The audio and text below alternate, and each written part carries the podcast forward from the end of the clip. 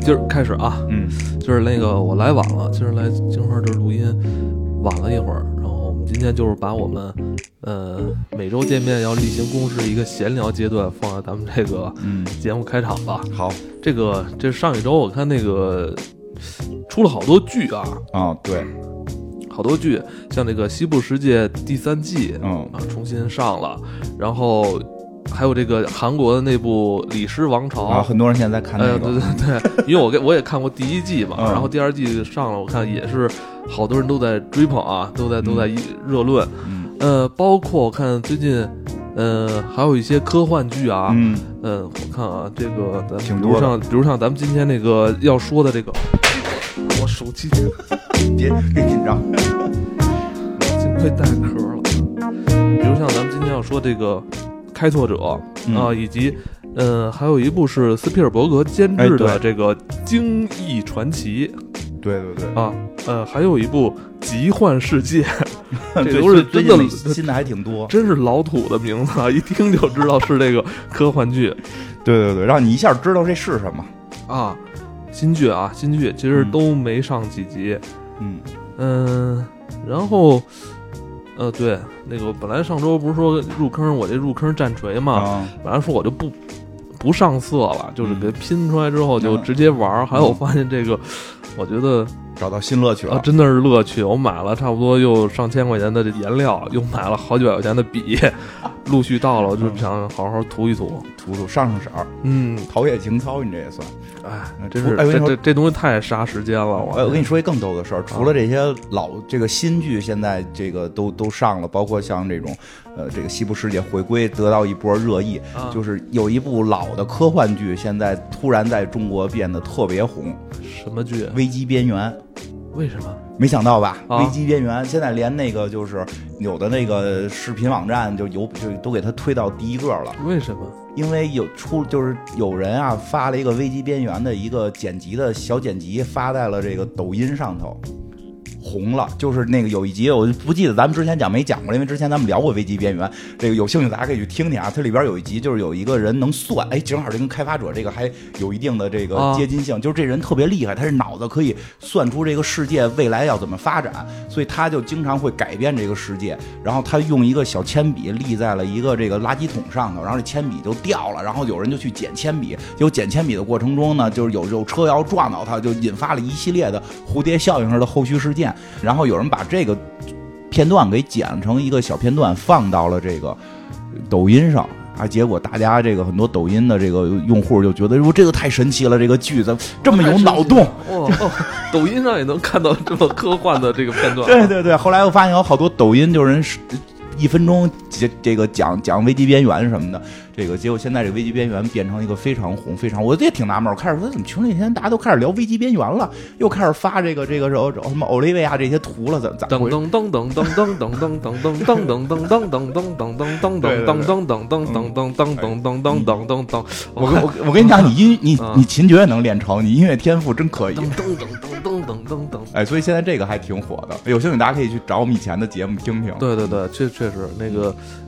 呃，危机边缘也是我们在一六年16年一六年时候，呃，做过一些印象比较深的一期单元，嗯，嗯，然后那个最近，嗯，游戏游戏知道吗？嗯，有什么上新上的游戏吗？关注了吗？我没有，你关注了吗？呃，有那个 Switch 上的这个《动物之森》，嗯，《动物森友会》要上了，这是一个，呃，算是一个怎么说这种，呃，生我我我我定义它是一个生活类的游戏，就每天在那个这个世界里边，就是什么采苹果呀、嗯捕虫子呀、什么就钓鱼啊、跟人家互动啊、跟 NPC 聊天儿的。这算森林版的模拟人生。哎，对，有这个意思哦，但是它没比模拟人生还要更简单一些，哦而且它却很适合跟家里人一起玩儿。那还行，而且这个这游戏里的 NPC 还会给你写信，而且你跟他的所有的互动，你跟他的所有的互动，在之后的日子里嗯都会被记录，并且比如说他今天跟你说给你的给你了一个苹果，啊这一个小的互动，可能在三个月之后，他又会提起说之前什么你给我那个苹果真好吃之类的。才吃啊？就是 你玩了吗？我之前玩过 3DS 版啊的，就是它是这么一个，就是这么一个类型的一个任天堂的游戏，然后听着挺任天堂的。啊，对，完了这这个最近可能要上了啊。你要说要上的，我看那什么嗯《生化危机三》哎，《生化危机三》，重置版，我说他们是真可以。就我记之前说，我还说只要你重置，我们就买。你买吗？我肯定得买啊，肯定得买好像是这个月吧，月底没几天了。生化三好像在整个生化这个这个这个世界里边，好像出镜率并不高哈，它不如嗯一二号之后的那个五啊六什么那么哦被人提及那么多。在国内还还比较特殊，因为嗯国内它好像最早出的电脑版，因为最早有游戏机的人少，电脑的多嘛。嗯我记得最早电脑版是《生化危机三》，所以好多人玩《生化危机》是从三开始玩的。是吗？对，但是主机就玩主机的，一般会对二的情节更重，就是它跟你看你是哪个人群。哦，像我是最早玩《生化危机》是二嘛，是因为我去那个游戏机房玩的主机版。嗯，对，我们是从那会儿开始玩的。后来就是有电脑版的那波电玩电脑的那个朋友们是从三玩的，应该是你对三有没有什么特殊的感情啊？就还一般吧。因为我确实是二入的坑，我肯定更喜欢什么克莱尔、爱德王啊这些，啊，所以对对那三的故事你觉得怎么样？精彩吗？还可以，挺好的。追击者嘛，就一直追着你嘛，啊有那个那个吉尔怎么逃跑，嗯嗯，但是这次应该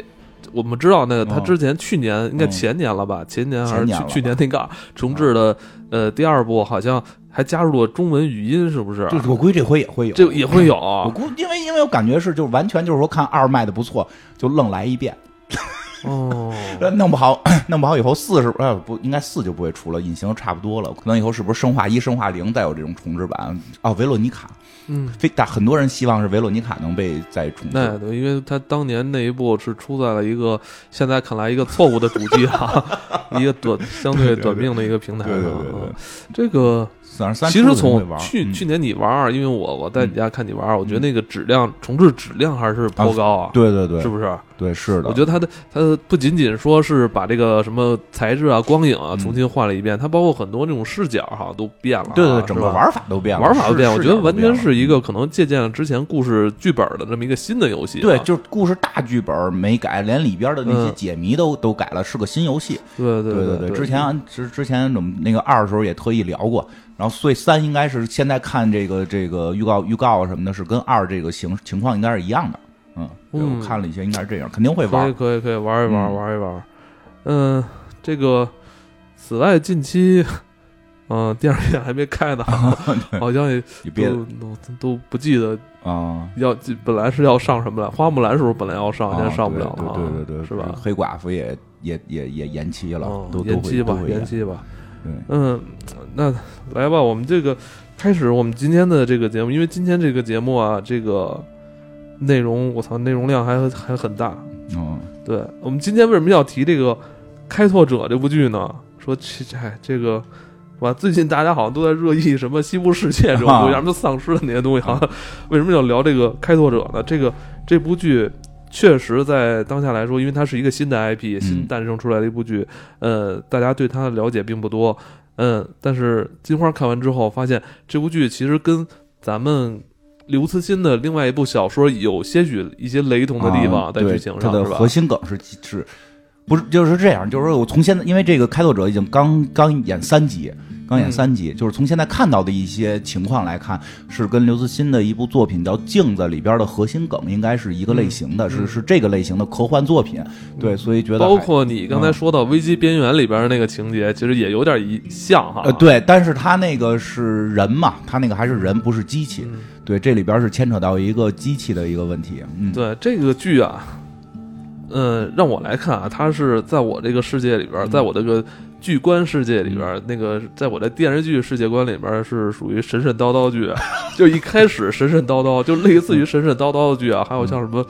这个以前早期的什么迷迷失。呃，什么我看过一些什么叫黑松镇啊这种啊。东西，一上来就是，呃，确实是有些科幻的情节在里边儿，但是呢，他也不给你挑明了，啊，对 特别的悬，特别的悬，对，特别的悬也也也不说明白怎么回事儿，说不不说明白这个。但是这类剧啊，这类剧通常开始都非常好看，就怕烂尾。但通常都会烂尾呢。就就看他，就看着编剧啊，就千万别换编剧，千万别跟《西部世界》似的，一集一个编剧，最好一个编剧让他一个人包干儿一一季让他给嗯编完了，完了后千万别写死人。这个剧只要一旦写死人了，就可能会麻烦。那完这剧完了，这剧集集死人，为什么说神神叨叨剧呢？这个，嗯、男主就第一集就死了，嗯，然后 对，这男主第一集就死了，后来以为的新男主第二集就死了。金花，嗯，咱们这样吧，咱们先跟大家介绍一下这剧，但咱们只能介绍这个前三集内容，因为它现在只出了前三集。对，就因为这里边还涉及到一些呃超弦理论、嗯决定论这种东西。对对我觉得咱们可以要么放在就是刘慈欣静的那那一部分再说。然后说这部剧啊，这个可能第一季刚上来，没有说西部世界还有那个嗯王朝名气那么大。嗯，是吧？那个，但实际不是但实际可不是啊。这个剧的这个卡斯阵容相当的厉害。嗯首先说啊，这部剧的这个导演啊，加兰，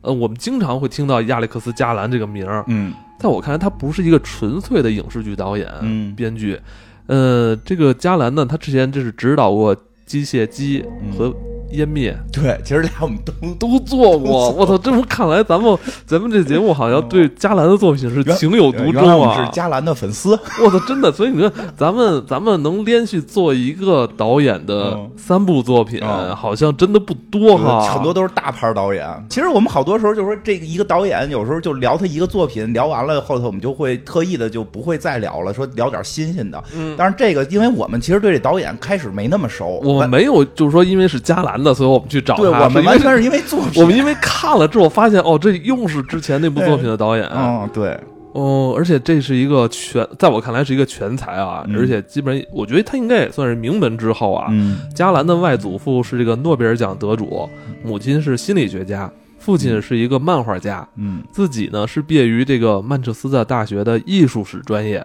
同时他也是一个科幻小说作家，并且他的小说《海滩》早在一九九九年就卖出了七十万册，后来还被改成了这个电影，嗯，而且还是莱昂纳多主演的。对。呃这么看来，人家早在上个世纪啊就已经出名了。上个世纪的甚至啊，甚至我甚至我我在就是查他的时候，发现他好像还之前那个参与过《鬼泣》那个游戏的这个故事剧情的设计。嗯全才，而且就是你他你听他那个身份背景，嗯，家里边这些人注定了必须要走上这条这条这硬这这算硬科幻吗？反正就是这种神神叨叨科幻的这条对，路。我觉得他的他这个他这个派别啊，你看机械姬啊，还湮灭，嗯其实看起来好像都是那种。嗯，非常硬的那种硬核的科幻感觉，但是它这里边，尤其是像湮灭啊，就有好多那种那种幻象那种感觉，其就是那种幻想成分就特别重哈、啊，因为他人本身有学艺术的嘛，嗯对吧？他真是综合的很好，而且他的这里边，他他妈妈学心理的，是吧？嗯你你没发现他这些作品里都是要跟你聊点人哎心理上的这个这个东西嘛？嗯，对吧？他他这这真是这个身世背景导致他这个剧的这个特点就是这样包括他的那个《惊变二十八天》，啊。对，那个那是他是那部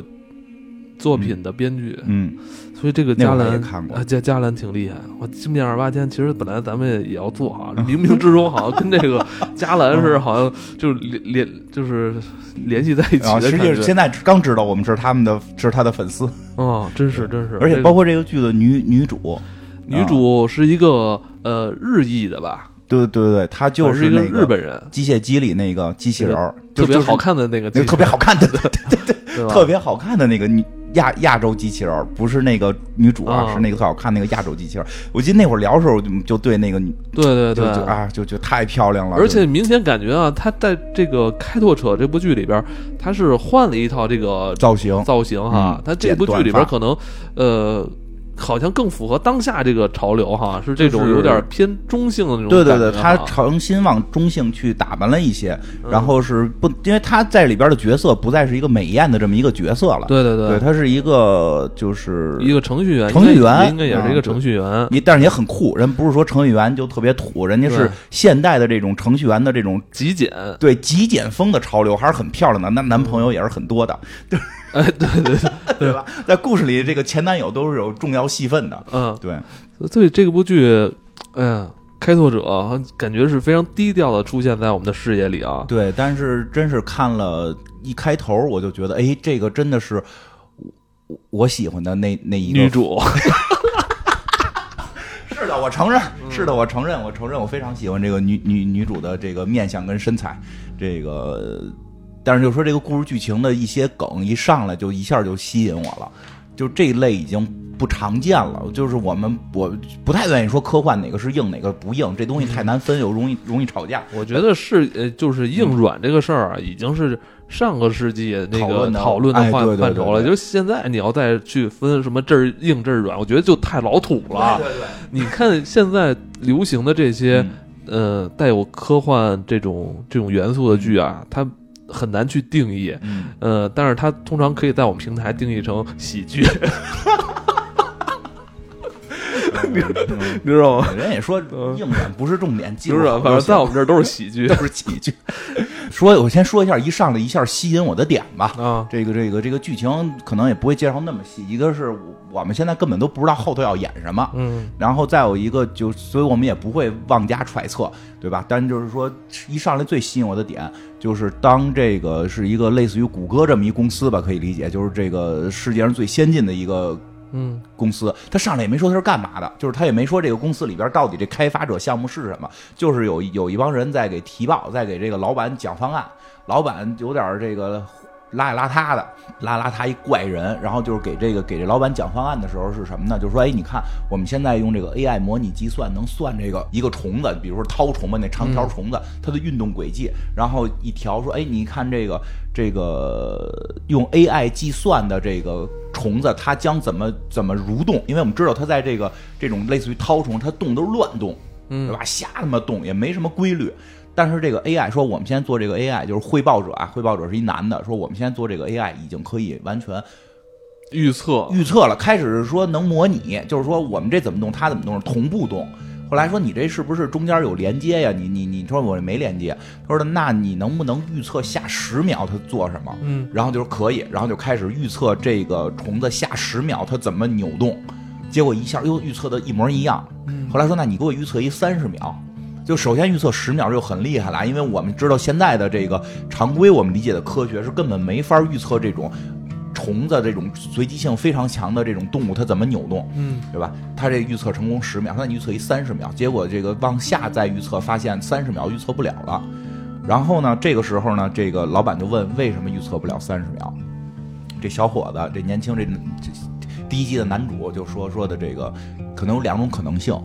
他说第一呢，就是可能是平行宇宙，就是这个量子力学平行宇宙，它这个在另一个平行宇宙里是我们这个老板立马就打断他了，你别给我来这个啊！最过这时候我就看弹幕，然后就好多人就开始嘲笑这个剧了，说什么遇事不决、量子力学什么的。但是老板特别酷，说别来这套，我不信，我不信这个，我不信。其实一会儿可以聊到，这是挺重要的一个观点，说我是不信平行宇宙这一套理论的。说你给我就是对吧？你给我说一个别的理论。他说别的理论说可能由于复杂性过于复杂，我们现在 AI 还计算不到。嗯，对吧？其实从这一点，我就觉得，哎，这个剧就很有吸引我的性质，因为他在讨论，就是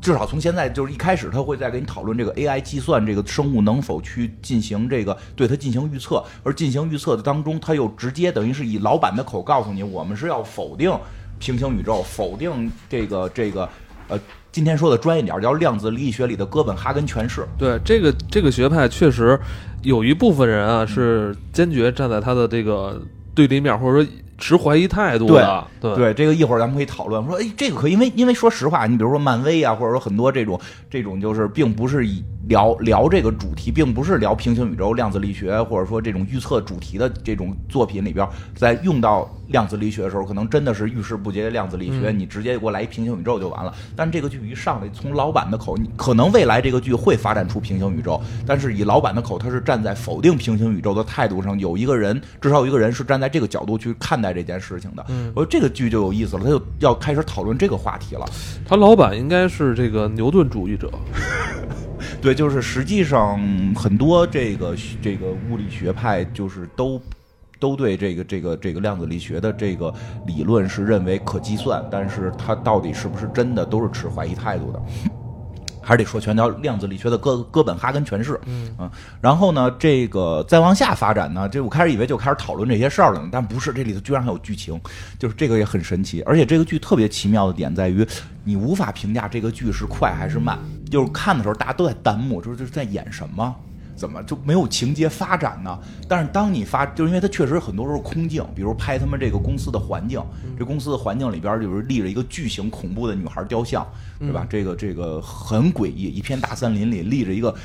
得有十，我感觉得有十层楼高的一个巨型女孩雕像，然后对吧？然后这个关键是这个小女孩还做出了一个非常诡异的这种姿势，惊讶的这种，就是啊，对，这两只手就是抬起来，就是你看这部剧的海报封面就是这个小女孩，而且更有意思的是，这个这个女孩就做的啊这么抬起来这个惊讶表情，你是得在远处看。嗯，他这个片儿里经常就是说，这个女孩周围是个广场，这个女孩雕像周围是广场。其实这个公司的员工看到这个女孩的时候，更多是在广场坐着。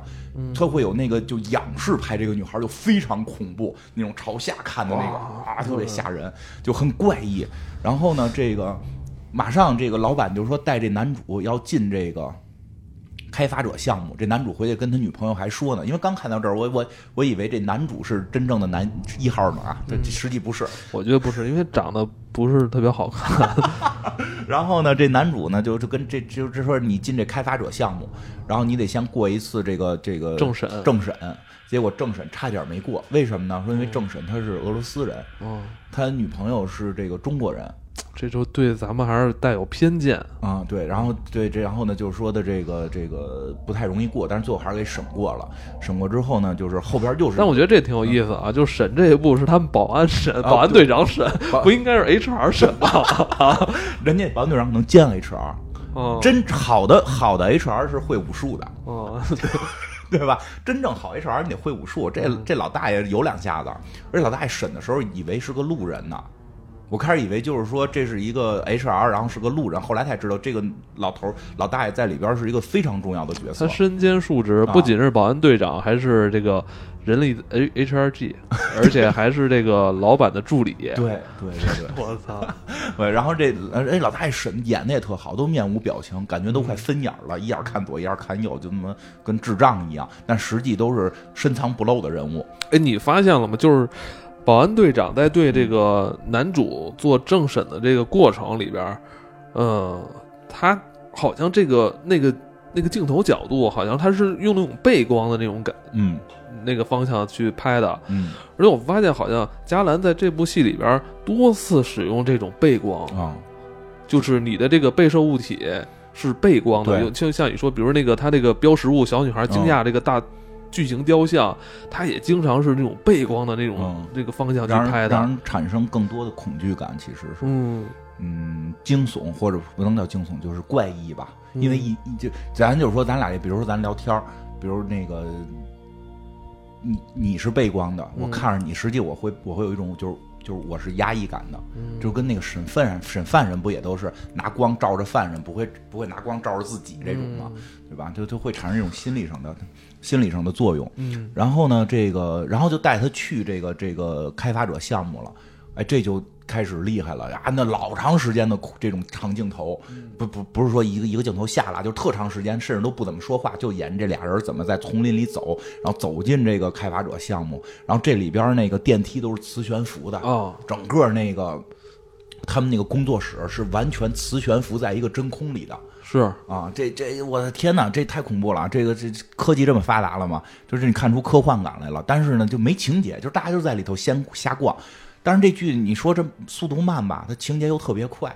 因为什么呢？就这人很快就死了，我觉得这搁一般剧里得有个两三集，这个才能暴露出来是怎么回事，对吧？你开始政审，然后政审完了之后演了他妈十分钟，这工作环境马上这男主就开始摁他那手表了，就后来就就也没说为什么，就开始摁手表，然后呢就开始就其实那会儿已有人已经看出来了，就是他拿那手表里有一摄像头，他那个手表，嗯他那个手表是精工的那个，是那个某一个系列，是那潜精工的潜水表。啊，本身带摄就通常是那个都会买那块儿，因为特别像，而且便宜，两三千一块那。实际带摄像头吗，但我觉得这块儿这块儿就是我觉得是一个特别重要的环节。嗯。呃，我我相信在之后的那个剧情里边还会反复的被提到，就是嗯。这个老板把这个咱们男主招到这个开发项目里边，嗯呃，没有跟他说任何这个工作上的这个计划要求，嗯以及给他分配的任务，完全没有。对然后男主呢也一头雾水，然后老板就说：“你先上机啊，你先嗯看看我们这个你先看，我们之前的这个代码。”然后我知道，就是咱们以前在那个完美的时候，你知道吗？就嗯我记着他们那个认识一个程序部的一个同事，他说：“你看我们每天就是面无表情的坐在那儿打代码，其实我们大脑里边都是千军万马。”就说过，人说就是哦你看我这些，就是你们不懂的人，你看见代码就都是那个就是数字跟那个英文，嗯。在他们脑海里都是千军万马，已经就是可能跑了可能上千年的那种感觉。就是他得在他大脑里把这个看到代码给看是怎么运算出来。对，这剧情里边，你就看这个咱们男主在对着他们这个嗯。现现有开发项目的代码，就是看了一会儿，就身体特别的不适，适特别不适，就要吐，你知道，还去那个厕所好像嗯。干呕。嗯，就是他在他大脑里已经算，就是看出这代码他应该是看到了一些就是可能不不太不太舒服的东西吧，嗯那种感觉。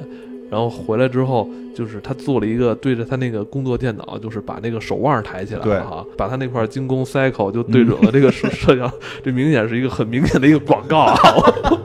那实际带不带摄像头？很想知道，不带不不带不带是吧？就是他是改改造过的。对我对，但我觉得那个镜头是有点想欺骗，或者说跟观众玩一下。嗯我觉得，我觉得应该就是有阴谋论就在这儿产生了。嗯嗯，其实过之后没多久，他这个第一天的工作就结束了，嗯但好像老板对他好像颇有微词，是不是？嗯对，就是跟他就就就是聊这些事儿，就是说的其实也听不懂，说了一堆屁话，然后意思就是说你偷拍我源代码了，哦，老板知道了，当然这个就很很怎么知道的？没说，我认为就是老板就是诚心给他扣了一那个扣了一帽子嗯，其实应该我觉得不是那么简单啊！你只认为他真拍了？啊你认为他真拍了？啊，不是他肯定真拍了，他肯定是真拍了这。男男主看着就是老实巴交的他，真拍了，而且他们最后那个机器就就是就是干这事儿的，就是他们最后开发者那个项目，从现在来看就是干这事儿的，干什么事儿？就是能知道你干了什么，哦，能知道你干了什么。所以这这个老板跟他说了几句，就是说你拿那个不一定啊，我这只是从我现在看到的一些感觉，我觉得是这样啊，也没准最后一翻转那人是一清白人，说不一定，但是我觉得不是啊。然后呢，这保安队长就是人这人事人事这个人就出来了，人事大哥就出来了，直接拿塑料袋给人给闷死了。你看人这人事，反正总之，咱们男主就这么第一天上班进进死了进这开发部就是死了就，死了关键死的是不明不白。啊。所以你说这故事吧，你看着有时候给你放一堆没用的镜头，但是它速度进进度都特别快，就一只要一出现剧情，马上就是大转折，没有废剧情，就只有只有那种就是大场面，然后一到剧情一到推进剧剧情的节奏，啪家伙死了，嗯，死了之后呢，这女主呢速度也很快，女主速度也很快，女主当天晚上回没回来，就就就就怀疑了，嗯，就就就去就去公司，就因为他们是一个公司的嘛，说一下这女主，这女主现在看来看了三集了，肯定是一号人物了，不会半截第四集她再死了。我希望她第四集不要再死了。这这个女主呢，就是，哎，也很聪明，虽然他没有聪明到能进这个公司的秘密开秘密项目，这公司最秘密项目就是这个开发者项目，虽然他没到这个层层面吧，但是他跟他周围的同事玩的小游戏都是什么呢？就是你说一数，我接一数，咱们按那个那个什么什么对他们玩的是什么游戏啊？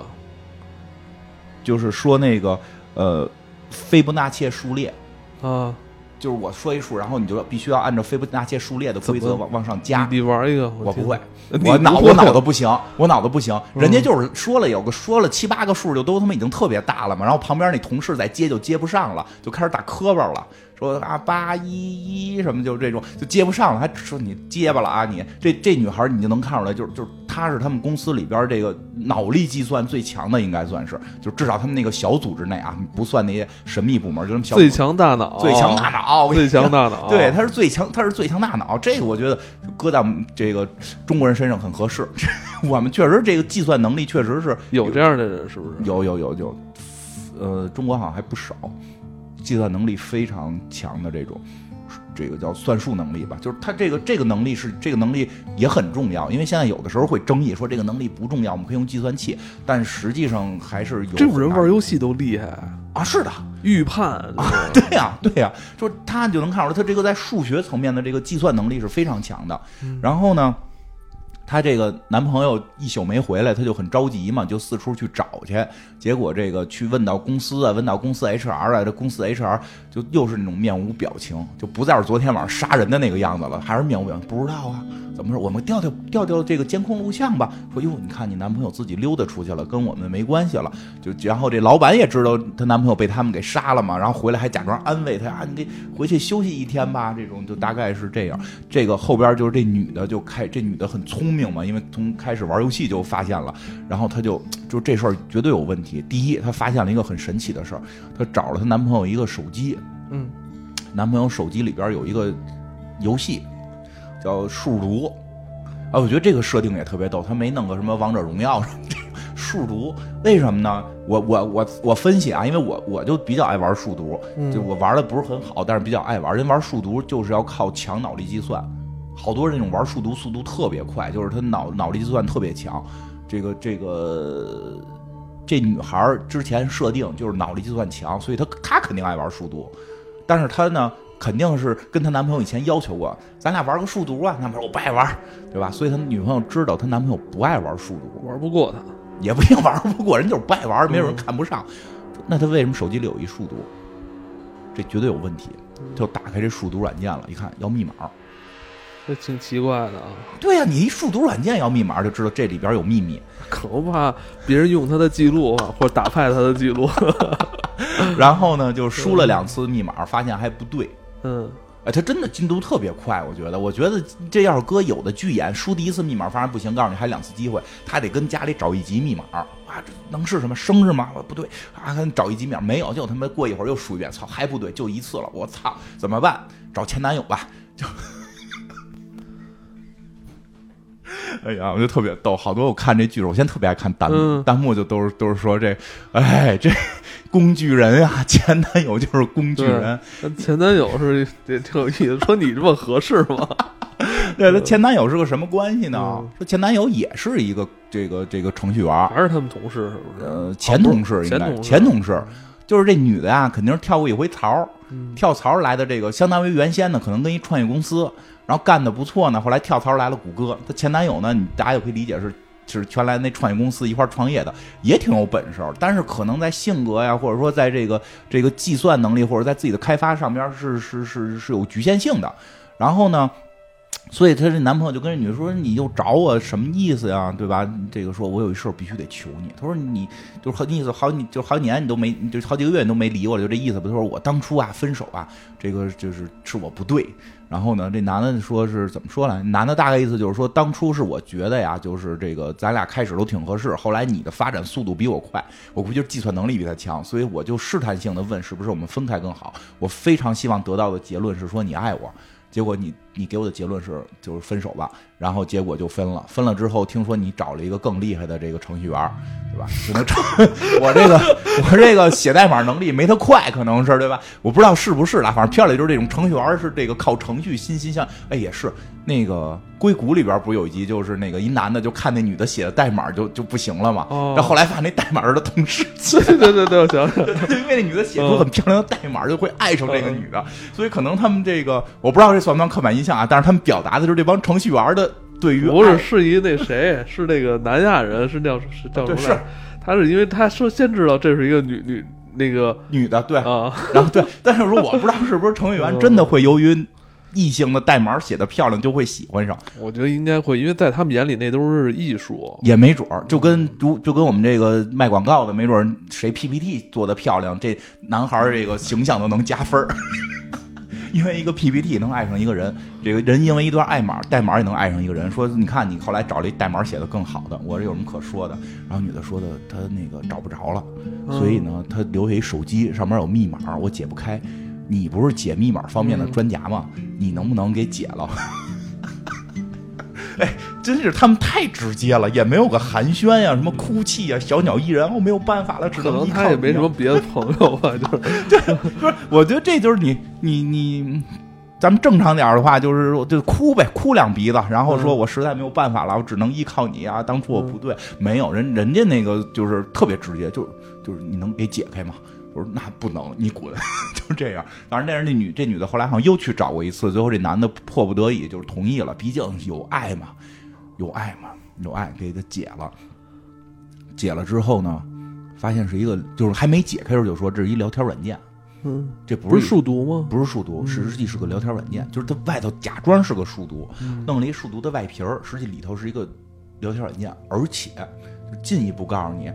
这个聊天软件的这个功能就非常的这个这个古老，嗯，这是一个俄罗斯的老式的聊天加密软件。你男男朋友可能是一个间谍，哦，然后这个时候，她公司也给她看了她男朋友被烧的这个，她男朋友自焚了，就是她公司给她看了一段视频，说男朋友自焚死掉了。嗯，所以她后来越来越不解，她男朋友为什么出去二十四个小时回来就自焚？然后后来这个这个就又找她这个前男友来去解这个视频，就是就是把这个公司这个视频偷出来，男朋友前男友看，她前男友还问呢，就合适吗？我看你你男朋友被自焚，对吧？我这是一种什么心态呀，对吧？然后为什么呢？这女的说，因为啊，这事儿不简单。为什么不简单？说我用他那个聊天软件了，我打开那聊天软件里边，这是戏里演的啊，这个就不是他口说，戏里演的，那边就直接说话了，你是不是他女朋友？说你在哪儿哪哪跟我见面，然后啪一下，这软件就自动删除了。他很惊讶，他又去见了那个人了，结果那人就说你男朋友是间谍，我是间谍头子 真的是间谍。啊，我是间谍头子。我这剧情后来发展极其快，就关键是这人看着挺厉害的哈，啊有点像是真的是就是政府那个层面的那，种像，是个大佬，哦像是个大佬。我我我本身演的也是一个大佬的样儿。你得加入我们一块儿把这个公司的这个秘密项目举报了，等等。嗯你你得有这什么？说你要是想再找我，你就在你们家那个那个窗户那儿立一个衣服，把衣服哦挂在这个，就有点跟那个当初。X 档案里边，申猴要去见 Mother 似的，Mother 就是在窗户上贴一个 X 嘛，他也是。结果这女的回来贴一 fuck you，嗯，特别酷。哎，但你你记得他有没有提及，就是这个神秘人是说我他为谁服务吗？没具体说但是给人的暗示很明显，是为俄罗斯服务的，是为俄罗斯服务的，因为大概说发音啊什么的，看弹幕说看发音说听着像俄罗斯语的这个这个口音，然后我就觉得，哎我操，这个人很神秘，这未来肯定是很重要的角色，当即就死了，嗯，当即就被人事保安 人事大哥一。下就被我们这个 HRG 给弄死了。哇，这个不会杀人的 HRG 真不能不能去这种互联网公司关键我觉得那场戏看着还特别笨拙，啊，俩人打的 还就就两个中年男人就是抱在一起，揉揉揉来揉去，揉来揉去，反正就给对方那种。最后，最后我看好像是那个 HRG 给他就是把手手手腕给掰了一下，哦。然后他死了，我死了，然后 HR 然后 HRG 还躺在地上，有一种 这会儿。对，有一种啊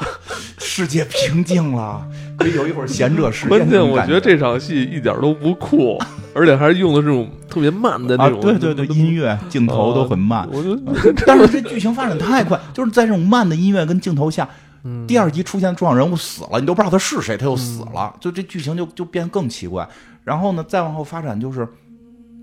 就是到第三集的时候，其实就开始有点有点说，哎，这项目到底是什么了？第三集一上来我就特别酷，这就是这个这个开这个这个开发者项目里边，除了这个这个死掉的这个前男友啊，还有原来还有仨人，一个老大爷岁数比较大的程序员，一个年轻的女性和一个小孩儿。然后这个时候呢，他们一就是他们其实之前就已经展示了，就是说这个这个我们这台机器是能够能够这个计算未来跟过去的，而且他们已经计算出了耶稣，啊，计算出了耶稣上十字架的镜头，啊，然后呢，他们说这个就可以该庆祝了，什么这这是不是就是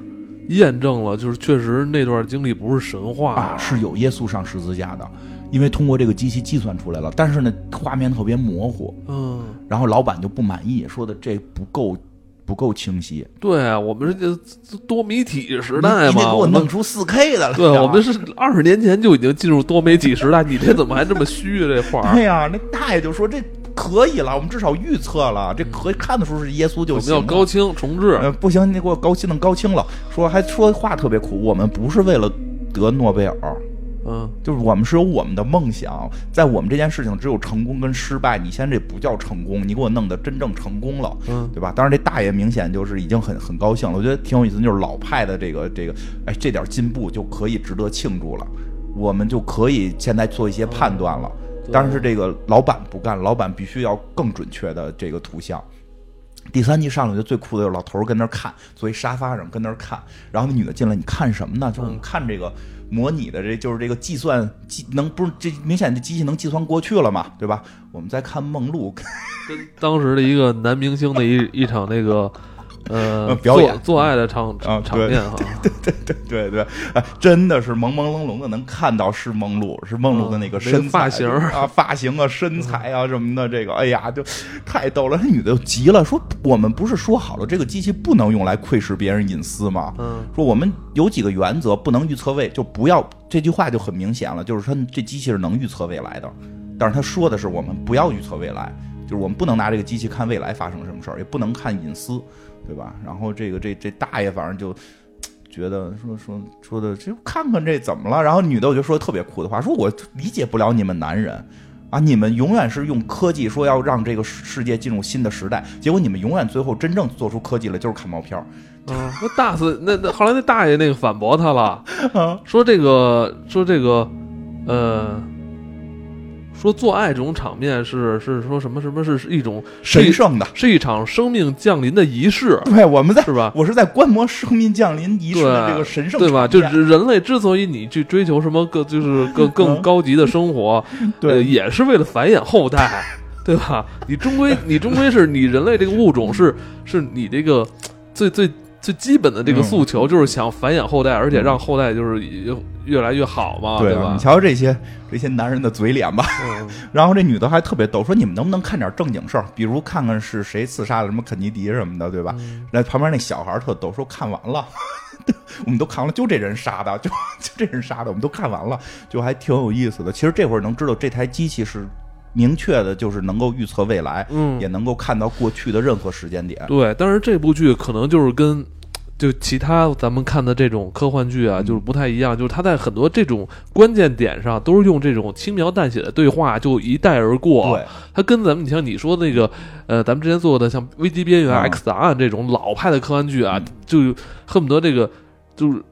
男主得把这个这特别重要信息，这个跟那个对着镜头去告诉你哈，讲一遍但这个不会，他会特别就是轻描淡写的，就轻描淡写的带过了。对，然后后边的剧情再有一个再讲一个点的剧情吧，后边就只能大家等着接着看了。就是这个她男朋友为什么自焚的这个事儿，也是前男友给看看破了。前男友把这个公他从公司里边女主从公司偷出来的这个视频看看着怎么被烧，这个这个人就是肯定是这个叫什么？不光是电脑代码写得好，就是这个用电脑作图能力也比较强，像素眼，就这个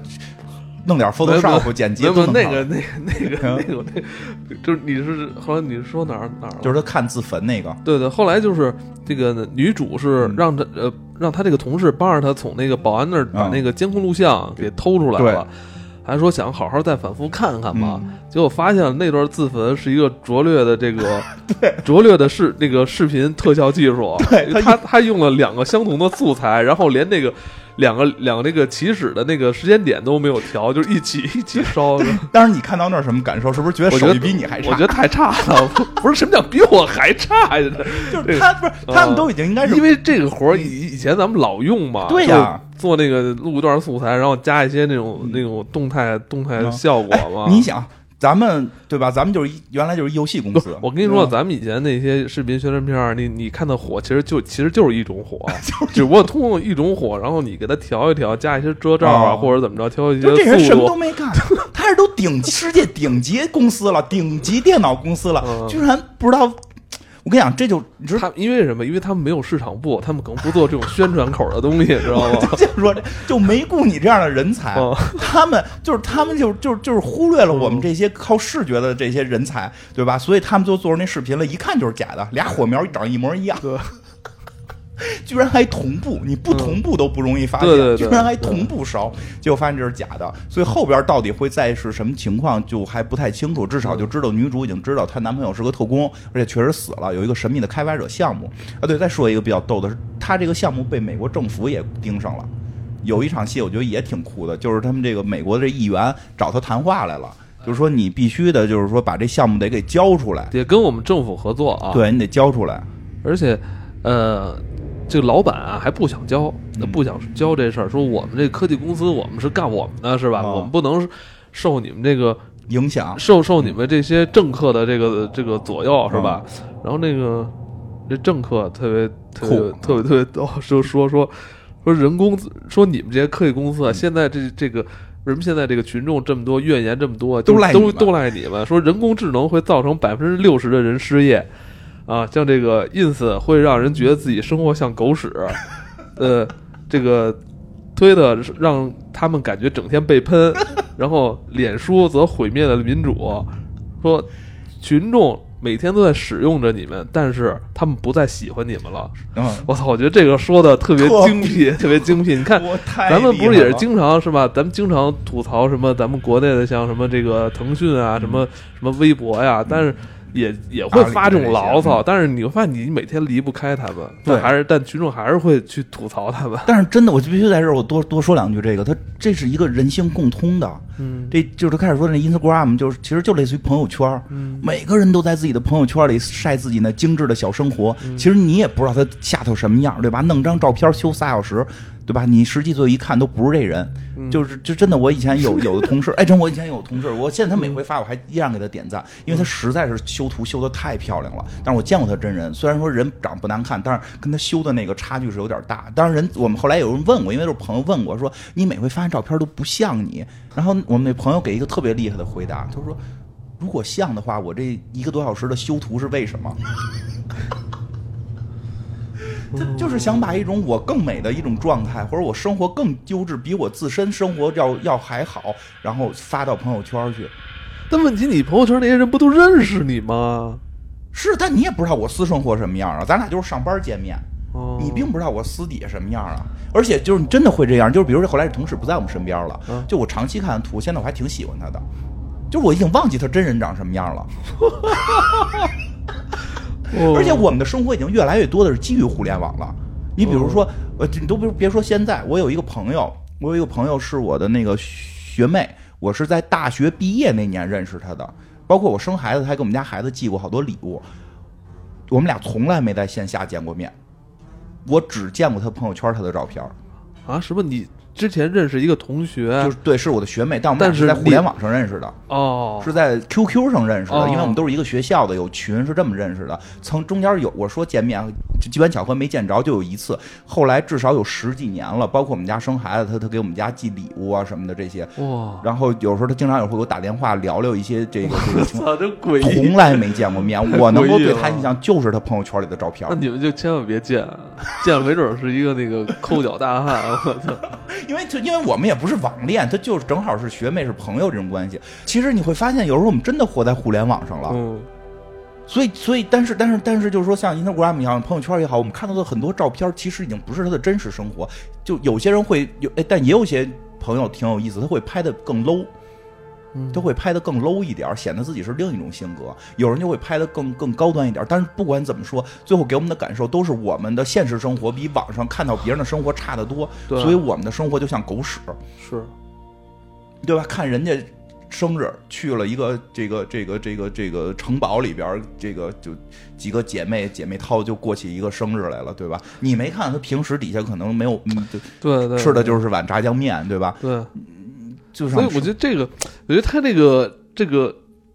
这个也也是挺那个直接的，把这个其实大家心、都心照不宣的一些东西就就直接说出来了对吧？了就。推的像微博，就是互相骂，我也不知道骂什么呢，就对吧？就就非要就是就包括像 Facebook 这种情况，不是很了解，但是有时候我也能感受到，就是你的思想会被绑架，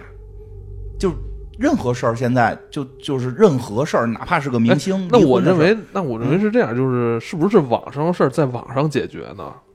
但是因为我因为我觉得就是好多人在网上说的话跟现实中说的话，我对觉得不不一样了，没错就怎么回事儿就呢？在这儿，就咱俩当面坐这儿聊，绝打不起来。嗯，但是在网上，哎，不知道怎么了，就就就得就得关键是。在网上人有时候说话我也听不懂，我现在很少上社交媒体了，啊对因为我不太听不听不那你太懂。就过时了，你就过时了，你就过时了是吧？你就过时了，就就就是人就就就得嘲笑你，对吧？又是站队吧，又是弄个弄个俩明星，还得听不。看不懂。你在都跟你正常生活有什么关系？然后谁也没讨论点正经事儿，就在上头聊这聊那，而且就开始站队。所以人说就是这些东西把他们原始的这些全破坏了。其实真的，大家认真细细下来思考，在互联网上互相骂起来之后，你就不思考了。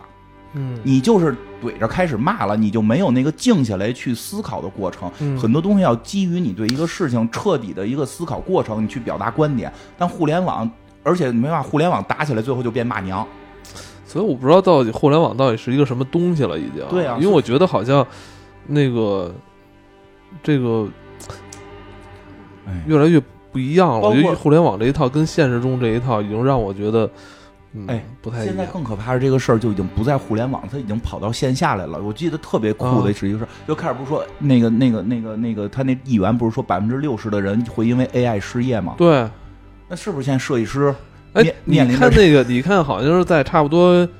一年多前吧，就是网上不有一有一个人就是传什么一个大妈嘛，说那对，就是个说说那个事儿，说那个一开始人还嘲笑，你看这大妈什么都不懂，都啊 AI 都不需要，没就无人超市对，他还理解的是是那种意思。但我觉得人大妈说的就是是直面的这个问题啊对，，那大妈那个我觉得特别深刻，我不知道这个大妈这事儿是真是假，啊也没准是杜撰，但这个故事是真的哎，特别不是你先讲一下，因为有可能啊听众不知道大妈这事儿，就是大妈是什么呀？就大妈说看呀，有一个企业弄了一无人超市，嗯都特纳闷儿，说这无人超市都没人进去，怎么挣钱呀？人就笑话大妈说，无人超市不是没人进，是没有员工了。这里边你进去直接买了一扫码，然后或者一扫脸，现在不是都已经有这种技术了吗？你跟这东西一挂钩，你拿了，现在我也是看到很多地儿，你就直接从这个冰箱里拿出一个东西，它能记录你拿的是哪个。对对对对吧对 对，那你是得去他妈老袁那儿是吧？那那是那确实挺他妈神奇？的那个。老袁那儿那就是我他有妈一拿出来，他我这扣款了，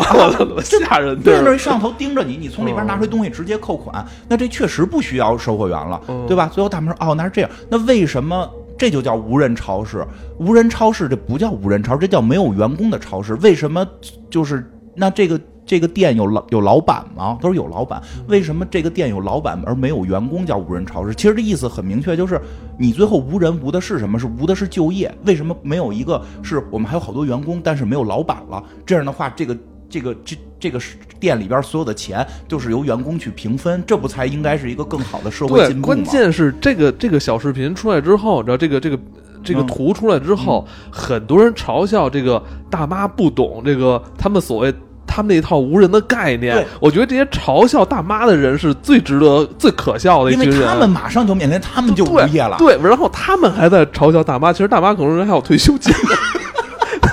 对吧？对呀、我觉得就有就好多人就我我不知道他在网上就去去嘲笑 diss 谁，他好像其实其实你冷静下来看，他其实在嘲笑他自己。他莫名他莫名的觉得，哎呀，我又不是服务员，我又嗯不是这个收银员，这跟我没关系。嗯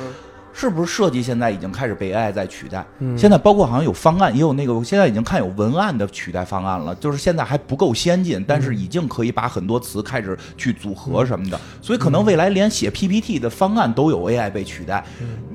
你你笑话大妈的这这些人，你你的工作可能也就是两三年之后就跟那个售货员一样就没有了，嗯，对吧？所以这片儿里还直面了这个问题，就就我觉得这这这叫这这叫什么？笑人者人恒笑之是吧？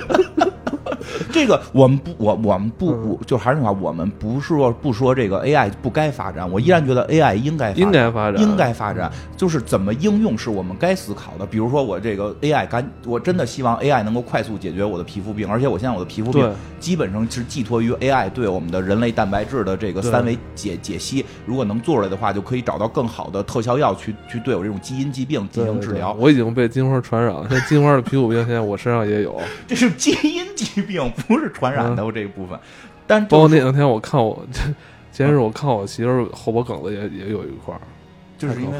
就他妈你家传染，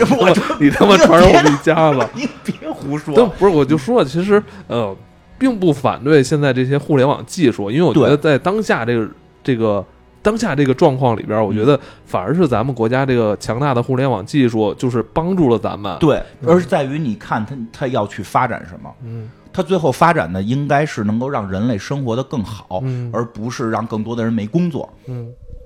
让人的生活品质提高，所以就所以这套理论是这个议员就是跟这个老板说的，但这个老板好像就是打马虎眼，最后也没说出他这个东西是干什么。所以这个剧再往后发展，我觉得很明确的就是应该会有几个点会是它的一个核心主题，就是技术对人类在造成什么影响，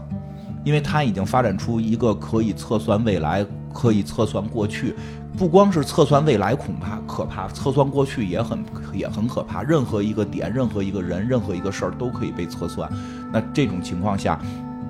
生活会变成什么样？人类会变成什么样？这他是他之后一定会去讨论的一个，在这个剧里会去讨论的一个话题。我觉得，因为我看啊，就是我看有一些那个自媒体，就是说说好像这个这个老板的这家公司所立的这个小女孩的这个巨型的这个雕像。好像是他这个是他夭折的这个孩子，对他里边是有一个情绪是他的孩子夭折了，所以好多人会猜测，就是他开发这套系统有可能是跟他的去世的女儿是有关的，因为确实有镜头，他最早拿到这套系统的时候，当还很模糊的时候，他也是去搜他的女儿，看他的女儿了。嗯，那就是看来还是出于自己的一些私心哈，去去。去发展了这个，这个是有可能的，但后边可能讨论的点很多会是这些东西，所以他可能很有可能这个技术对他对这个老板也有反噬，他看他女儿之后会怎样，对吧？这个也会是成为一个疑点吧。嗯，反正这个剧应该算是一个低开高走的剧，这个剧刚一出来的时候评分不到七，目前已经是要追到八了，是吗？这么一个，因为后边越来越近些年不多是在等那些看《西部世界》跟《王朝》的人回来之后看这个剧，或者看那些什么其他剧回来之后回流，也有可能因为这个剧光看第一集的时候有点摸不着头脑，嗯，而且这个剧我觉得有意思的是近些年这种不常见这种剧了，就是像你说的有点神神叨叨的这这种，嗯嗯，这看了三集呢，还还在神神叨叨的过程当中，而且再有一个就是。我觉得还有一个可能是这个剧后期要讨论的一个问题，就这个东西，这个 AI 到底可不可能真实现？因为他现在看到很多都是模糊的场景，而且也并没有一次确定的，比如说那个我看到了说是谁谁杀了肯尼迪，然后我就去把这事儿给解决了，也并没有，只是他们自己关在一个房子里去看，所以实际也是对过过去的一种预测。那这种情况就可能会出现平行宇宙，所以但是一上来老板的态度又不承认平行宇宙，所以这个也可能会成为这个剧的一个。后期的一个焦点考虑的问题，不是我这个在网上看，就说，其实，在前两年吧，就是谷歌已经宣布实现了这个这个量子计算机的一些东西啊，是的，但是还没他这这么夸张，没他这么夸张。对，因为这个还挺有意思的，因为这个就得说一下刘慈欣的那个作品，他那个这样吧，咱们那个分为上下两集吧，也行，要不然如果想听刘慈欣这一部分的，可能他还得往后倒。啊，咱分为上下两集，然后在今天跟今天跟明天两天这个更新，行，嗯，那好吧，那我们那个呃简短的上半集我们就先过去了啊，我们那个下半集将会在明天啊进行推出。哎，对了，还有个事儿跟大家这个说一下，这个我们最近做了一套这个新的专辑。啊，叫这个大人们的动画片儿，是这个讲我们小的时候看过的一些这个老的动画，我们儿时的一些这个回忆，我们的这个童年看的一些这个呃有意思的动画片儿对我们的影响。嗯，这个行吧，这个大家可以去我的这个微博上去找这个相关的这个信息，好吧？那个我的微博是这个呃，直接搜索“黑水公园金花”应该是可以搜到的啊，谢谢大家。